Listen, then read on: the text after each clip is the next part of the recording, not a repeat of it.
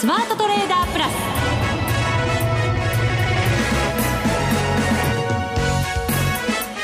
ス。全国のリスナーの皆さんこんにちは。内田まさです。この時間はザ・スマートトレーダープラスをお送りしていきます。この方にご登場いただきましょう。国際テクニカルアナリスト福永博之さんです。こんにちは。よろしくお願いします。よろしくお願いいたします。まあ、注目されていたトランプさんの議会証言も昨日終わりまして、はい、マーケットもようやく動き出したというような感じですが、はい、その通りですね。はい。で今日はやはり何と言いましてもあのまあ一時昨年来高値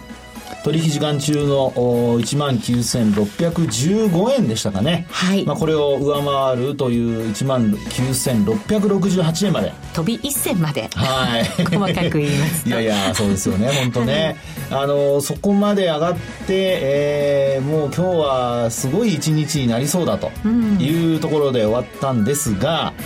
ちょっとですね、あの、引き味があんまりよろしくないですね。日経平均安値引け。そうなんですよ。で、トピックスもほぼ安値に近いところで終わってまして。なんかありましたか、引けにかけて。うん、まあ、あの、外部要因で言うと、日中のね、為替の動きが、やっぱりちょっと一服していたっていうところもあるかと思いますし。113円台後半がありましたよね。そうですね。で、あともう一つは、やはり、こう、アジア市場、周りの市場を見ると、あの上海総合指数が実はちょっと弱含んでたりとかね。あのマイナスで推移してたりなんかしてたんですよね、はい、であの香港ハンセンなどが一応プラスではあったんですけどもあの昨日のニューヨークのやっぱり303ドル高っていうねえー、ところから比較しますとちょっと物足りない特にアジア市場なんかがですねやっぱりこう反戦香港反戦指数なんていうのはもっとあの、えー、外国株といいますかねアメリカ株なんかにこう連動してもいいはずなんですけどちょっとあまりこう連動性に欠けるような動きだったっていうところなんですよね。逆にアメリカ株だけが飛び抜けちゃってるっていう感じですね。ね香港反戦指数なんか寄り付きから見ると結果的に日経平均と同じようにちょっと伸び悩んで終わってるっていうパターンですので、はい。えーまあ、そのあたりもちょっとやっぱり売り物につながったっていうね利益確定売りにつながったのかなっていうところだと思いますけどもね。はい、はい、後ほど詳しく伺っていきますがさてもうこの時期になりましたよ、はい、ドキ。株式手帳 2017、発売でございます。ありがとうございます今年も監修をされて、はい、そうです。無事に発売になりました。本当に紆余曲折ないです。ないです。ないですよ。毎年だってこれ、はい、新しいものが加わったデータ集が深く幅広になって、はい、皆さんのですね、まあ、お声もちょっと耳を傾けて聞かせていただいて。でその中で今回はあの株式税調もデータはもとよりですね今回あの S q 値はい、あの先物のね、えー、トレードされてる方もあの、まあ、経済指標なんかもしご覧になってるんであれば今回の手帳は S q 値も書き込めるようになってまして、はい、でただそれだけじゃないんですよ。なんとね2008年4月からの S q 値のデータと、はい、その日の日経平均株価の終値がちゃんと記載されてるんですよ。本当だ。すごいでしょ？ね、うん、これで直近のですね、まあ、1年先までの S q ちゃんと書き込めるようになってますから、はい、あのいわゆるそのアノマリでよく言うじゃないですか。S q 値上回ったり下回ったりっていう。ね、えー、やっぱり意識されますもんね。そうですよね。なのでそういうのをですねあの少しこう、まあ、現月交代の間まではあの見ておかれるといいと思いますので、はい、あまりその固執しちゃうとダメですけどもねあの参考まで見ていただくといいと思いますのであの先物なんかこうちょっと気にしてらっしゃる方には今回のバージョンアップはまたまたちょっとこう喜んでいただけるのではないかなと思っております。そうですね。例年通り、あの為替であるとかその他の金融商品であるとかあとは経済指標なんかも自分で加えていくという形になっていますので、はい、これ1年経った後に本当に自分色の手帳が出来上がりますよね。そうなんですよね。もうあの色はコントボルドーしかありませんけど表紙の色です。表紙の色ですけどね、はい、まあ、中身はですね本当にあの皆さん色に、えー、染めていただくということでございますね。はい。価格はですね税込みで1944円です。はい、はい、1年通して使っていただけますすべての経済指標の発表予定なども書いてありますのでぜひ一冊お手元にご用意ください。あと番組でも実はプレゼントをさせていただきますよ。太っ腹そんなに多くはないんです応募者全員じゃないんで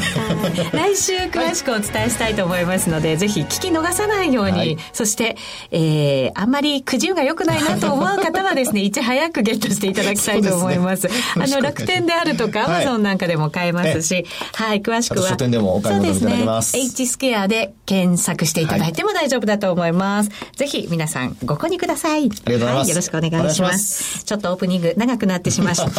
ましたが番組進めていきましょう。この番組はマネックス証券の提供でお送りします。スマートトレーダー計画。よーいドン。さあ、それでは足元の相場改めて振り返っていきましょう。日経平均は171円26銭高、19,564円80銭で今日は終わりました。冒頭でもお伝えしましたが、高値19,668円飛び1銭で、えっ、ー、と、高値抜ける場面もあったんですけれども、結局は安値引け。はい。はい。ね。で、あの、まあ、この背景は先ほどお話したようにですね、ちょっとこう日中の材料が乏しくて、で、なおかつ、あの、まあ、やはりこう、値を保てなかったっていう状況なんですよね。はい。で、商いの方は、まあ、そこそこ膨らんでいてですね、売買高、売買代金ともに、昨日の水準を若干上回ったっていうところでしょうかね、うん、両方とも。そうですね。出来高ちなみに22億1000万株、はい、売買代金に関しては2兆5328億円です。そうですね。はい。で、まあ、こんな状況になってきますと、基本的にはですね、あの、一旦、まあ、利益確定売りが出たとしても、もう1万9500円というのをこれまで何あの何度トライしても上回ることができなかったと。なかなか抜けませんでしたからね。ねでそれをまあなんとか上回ってきているというところではあるんですよね。ポコンとね、なんか飛び抜けた感はありますけど。はい、そうですね。ですから、まあそうなりますと、あの、これまでもいろんな多分あの放送なんかでもですね、あの三角持ち合いの、あの、まあ上値の抵抗線を上抜けたというようなことをですね、はいあの、聞かれた方もいらっしゃると思うんですが、まあ、そういう状況に今、まあ、入ってきているってことは言えるかと思いますよね。はい。ただ、あの、まあ、ただただって、まあ、そればっかり言って申し訳ないんですけども、あの、終値ベースで、やはりあの、1月4日の終値が19,594円なんですよね。はい。で、まあ、できれば、この値をやっぱり上回ってほしいんですよね。終値で。終値で。はい。で、なぜ終値で、あの、というのにこだわるかというと、あの、まあ、要は株価って、全部評価されるのは終値で評価損益決まるじゃないですか。はい。ね。ですから、ザラバ中にいくら、あの、取引時間中にいくらですね、値段が上がっていても、まあ、ある意味、こう、ちょっと大げさに言うとあんまり意味がないと言いますか、あの、途中換金した人にとってはいいんですけども、結果的に保有している人は全部終値で評価されていきますので、そういう意味ではまだ損益状況としては、あの、終値で、えー、まあ、年初来の損益、えー、もっと良くなったよっていうふうにはなってないと、はい、いうことなんですよね。うんですから、あの、そういう意味で、あの、まあ、初心者の方なんかは、終値ベースっていうのをちょっと意識していただくといいのかなっていうふうには思うんですよね。はい。はい。あとは、あのまあ、もう一つ、やっぱりこう、ちょっと上昇の勢いという点で、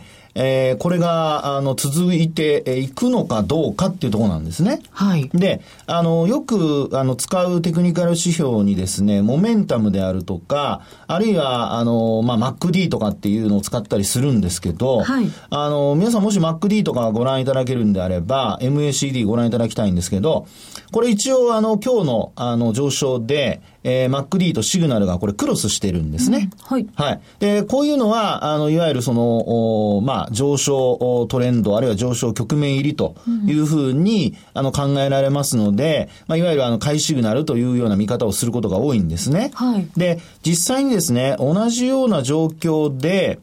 えー、今日はちょっと超具体的になってますけども、あの、えー、2月の13日、2月の13日。はい。はい、まあ、12、13っていうところで見ていただくと、はい。これ、あの、MacD の日数は12と26、それからとシグナルは9日っていうのを使ってるんですけどね。はい。で、これで見ると、あの、まあ、高値をつけたところで、実はこの日13日が、あの、日経平均の、えー、今回の前の高値だったんですけども、はい。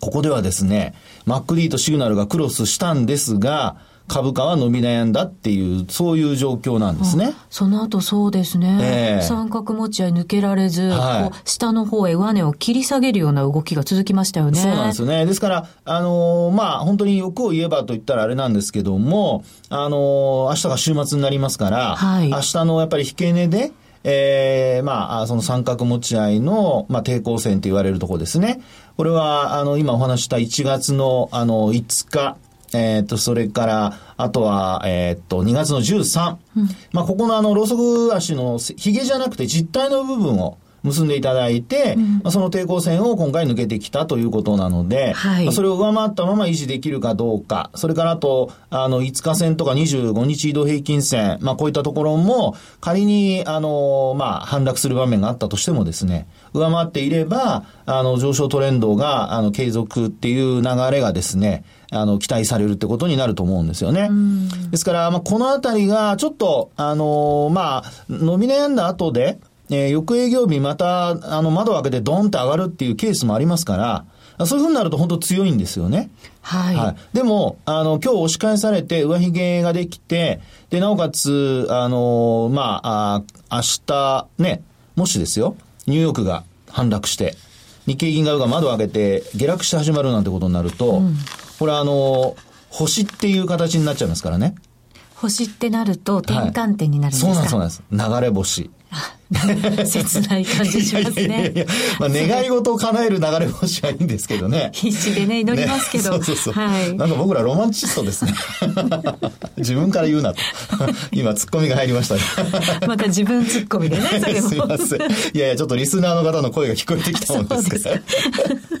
まあ、あの、そういった形でですね、はい、あの、ちょっとこう、反落して、えー、始まるようですと、形があまり良くないという形になってしまいますから、うん、まあ、そうなると、やっぱり持ち合いから抜けられないっていう形にね、はい、あの、なってしまいますよね。ですから、結局その、ニューヨークダウがあれだけ上がり、で、なおかつドル円も114円台にこう入ってきているにもかかわらず、えー、それがやっぱりこう、下支え、あるいは、あの、押し上げ要因になかなかなってくれないと。はい。いうことになったときに、えー、今度はやっぱりこう、じれった人たちの売り物なんていうのも出てくる可能性がありますので、うん、まあちょっとやっぱり、あの、ここでもし上昇が、あまあ本格的な上昇に入れないとなると、少しやっぱりもたもたが続いてしまうと、はい、いうことが考えられますのでね、あの、週末の明日の取引は結構重要になってくるのかなというふうには思いますね。うん影響が大きい為替の動きはまた番組の後半でも伺っていくんですけれど、はい、このアメリカ株の強さですよね、ええ、だってもう利上げだってもしかしたら3月あるかもしれないという状況の中で、はい、このなんか駆け上がっていく感っていうのを、もう一回ちゃんと考えておいた方がいいんじゃないかなと思うんですけど。いや、本当ですよね。えあの、ニューヨークダウはもう一気に2万1115ドルですか？いっちゃいました。ね、300ドル乗せて、まあ1000ドルかと思いきや1100ドルまでいってますからね。そうなんです。まあ、ずっと2万ドルのね、手前でこう抑えられてきた分、はい、こう、パンと弾けた時の強さっていうものがあるのかもしれないんですけど。うん、そうですよね。ですから、あの、今の内田さんの話っていうのは実はこう、翻ってみると、日本株にも言えることなんですよね。うん、本来強い時であれば、ニューヨークダウのように一気にドーンと離れていって、はい、で、値を保ってさらにこう、上昇が続くっていうパターンが、本当にあの、内田さんの今のあの指摘通りですね、強い時のパターンなわけですよ。まあ年末から1万9500円でずっと抑えられてきましたからね。そうですよね。えー、ですので、ニューヨークダウに関しては、あの、そういう動きを、まあ今後も続けることができるかどうかなんですけど、はい。あの、まあやっぱり、こう、帰りっていうんですかね。あの、急激な上昇のために、えー、例えばボリンジャーバンドとか、これはあの、えー、単なる乖離ではなくて、あの、ボラティリティを表してますから、えー、値動きが大きくなると、そのボラティリティも一緒に、広がるっていうパターンなんですよね。はい。で、それが、あの、結果的に、ええー、まあ、あこう、もうプラス2シグマまで接近して、で、あの、まあ、あの、大きな昨日300ドルという上昇になってますから、はい。まあ、そういう意味ではですね、そこから、えー、プラス2シグマに沿ったまま、あの、上昇を続けることができるかどうか。でそれが続けられないと、やはり、えー、こちらもちょっと一服っていうことになりますので、うん、まあ、ニューヨークの方もやっぱ今晩の、その、値動き、えー、300ドル以上上げた後の、あのー、まあ、株価値を保てるかどうかね。このあたりもちょっとポイントになってきますので、えー、明日週末でもありますし、あの、いろんなアメリカの経済指標の発表もありますから、はい、あそのあたりもちょっと注目っていうことにはなりますね。そうですね。なんかあの、機関投資家なんかは、こう、年金だとか、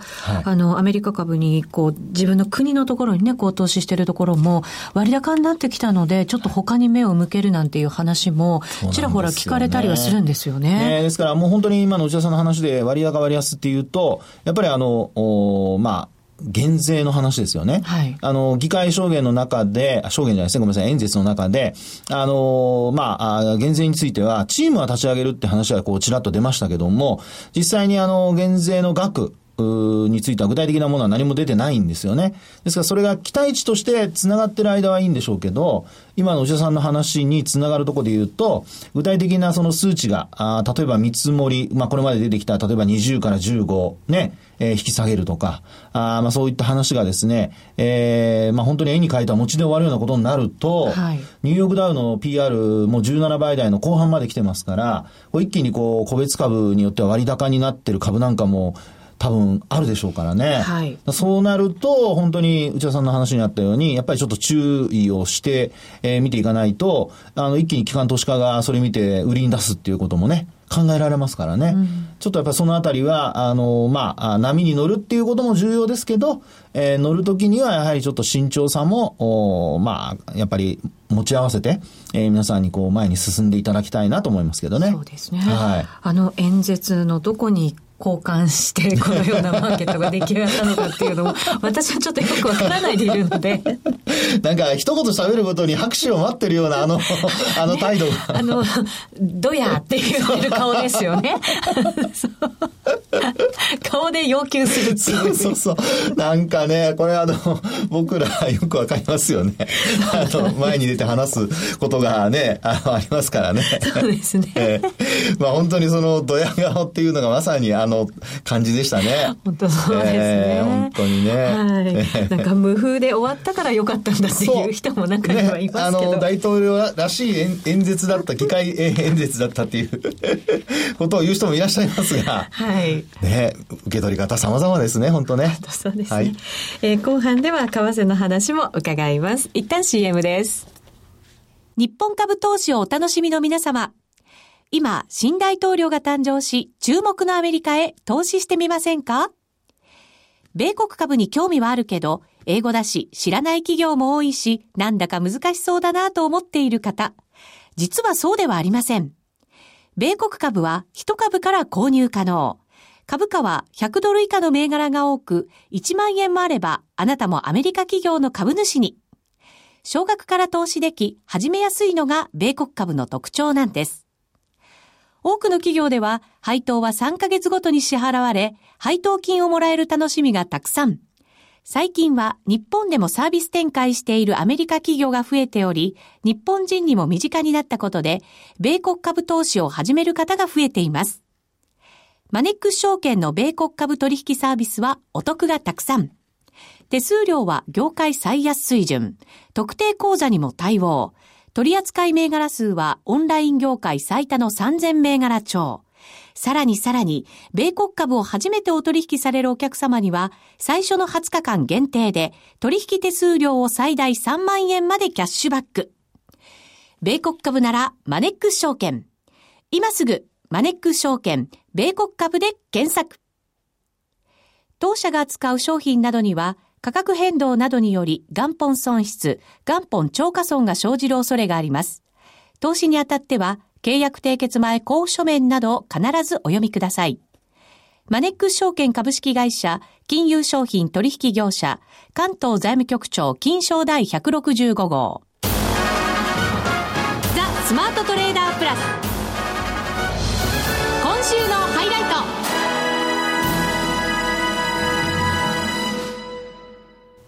さあ、それでは引き続き福永さんのお話伺っていきましょう。後半では為替中心にお話伺います。現在ドル円が114円13銭から14銭ですね。えっ、ー、と、東京株式市場引けてからぐんと上に伸びる場面もありまして、はい、114円の20銭台もつけていましたけれども、うん、はい。これそうですね、あのー、まあ、そもそも、あの、先ほどからこう話をしているその日経平均株価の上昇の背景ですよね。はい。で、これは、まあ多分、あの、為替の動きと切っても切り離せないというね、そういう状況だと思われますよね。はい。で、特にあの、まあトランプ大統領の演説の、あの、前日、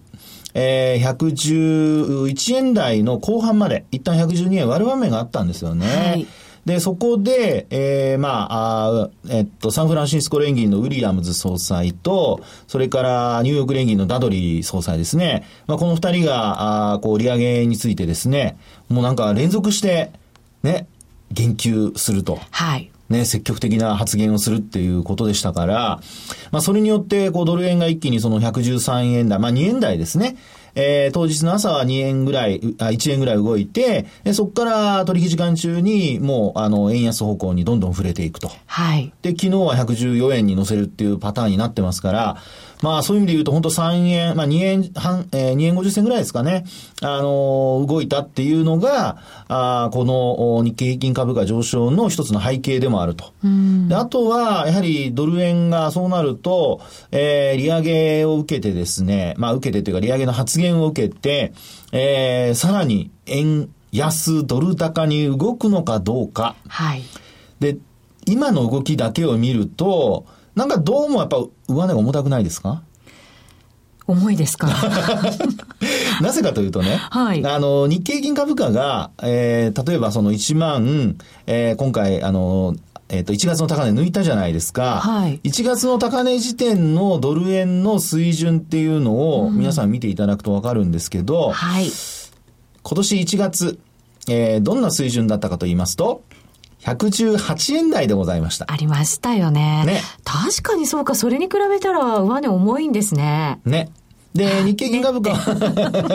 日経金株価はですね、はい、あの、一気にこうね、高値取ってきた、更新したわけですけども、はい、えー、まあ、ただ終値ベースではまだそのさっきお話した1月4日の終値の高値は抜いてないんですよね。抜いてないですね。はい。で、ドル円はっていうふうに見ると、その、まあ、1月4日、5日は118円台ですから、まあ、そうやって考えますと、あの、今のこの114円台の水準と、比較した場合に、利上げあるって言ってるんですよ。あるかもしれないって言ってるんですよ。はい。でも、なかなかドル円、さらに上昇できないと。で、この、まあ、背景をイベントからこう読み解くとですね、あの、今週末、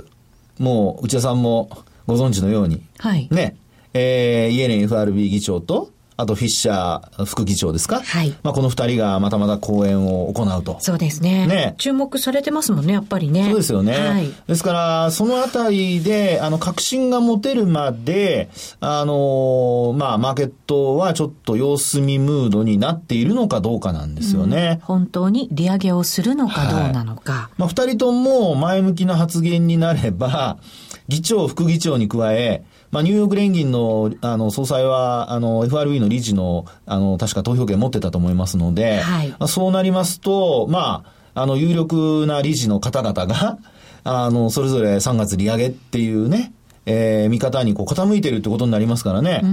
で、他の、あの、ハト派って言われている人たちも、あの、投票権持っていようが持っていまいが、まあ、これまでの発言見てますと、皆さん、利上げに前向きですよね。そうですよね。なんかね、足固めに入ってきてるかなっていう感じがしますよね。ねそうですよね。うん、でそれを、あの、まあ、織り込んで、えー、例えば、いろんな調査機関が出している、その利上げの、まあ、パーセンテージ、はい、可能性ですよね。これなんかが、その、さっきお話した、あの、まあ、連銀の総裁お二人が話をされたときには、まあ、31%から62%にね、一気に。上がりましたもんね。ね、倍に跳ね上がったと。はい。で、直近では、またまたさらに上がってるという話も聞きますので、まあ、そう考えるとですね、やはりこのドル円の動きというのは、あまりにも慎重すぎやしないかというね。そうか。利上げに対しての見方そうです、そうです。に比べて。ええ。となると、はい。理由はそこじゃないってことですよね。ね為替が今注目しているものが。そこですよね。ねとなると、まあもう一つ、その為替のね、動きを決める要因として考えられるのは、まあやはりあの、アメリカの長期金利とかっていうことになるわけじゃないですか。長期金利もでも上がりましたもんね。上がってはいるんですけど、えこれもですね、先ほどのあの、1月の時と比較していただくとよくわかるんですが、はい。あのまあ、あこれ、利回り自体はですね、当時と比較するとまだ全然、その、高くはなってないんですよね。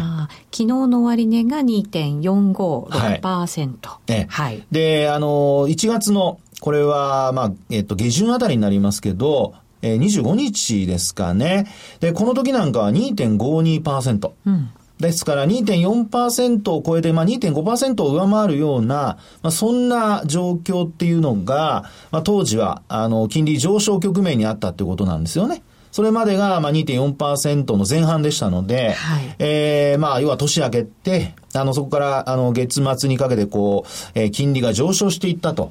で、今回も確かに上昇してはいるものの、えー、直近での方は、あのー、2月の24日というのが直近では一番低くて、うんはい、あのー、これが、まあ、2.317%ぐらいなんですね。うん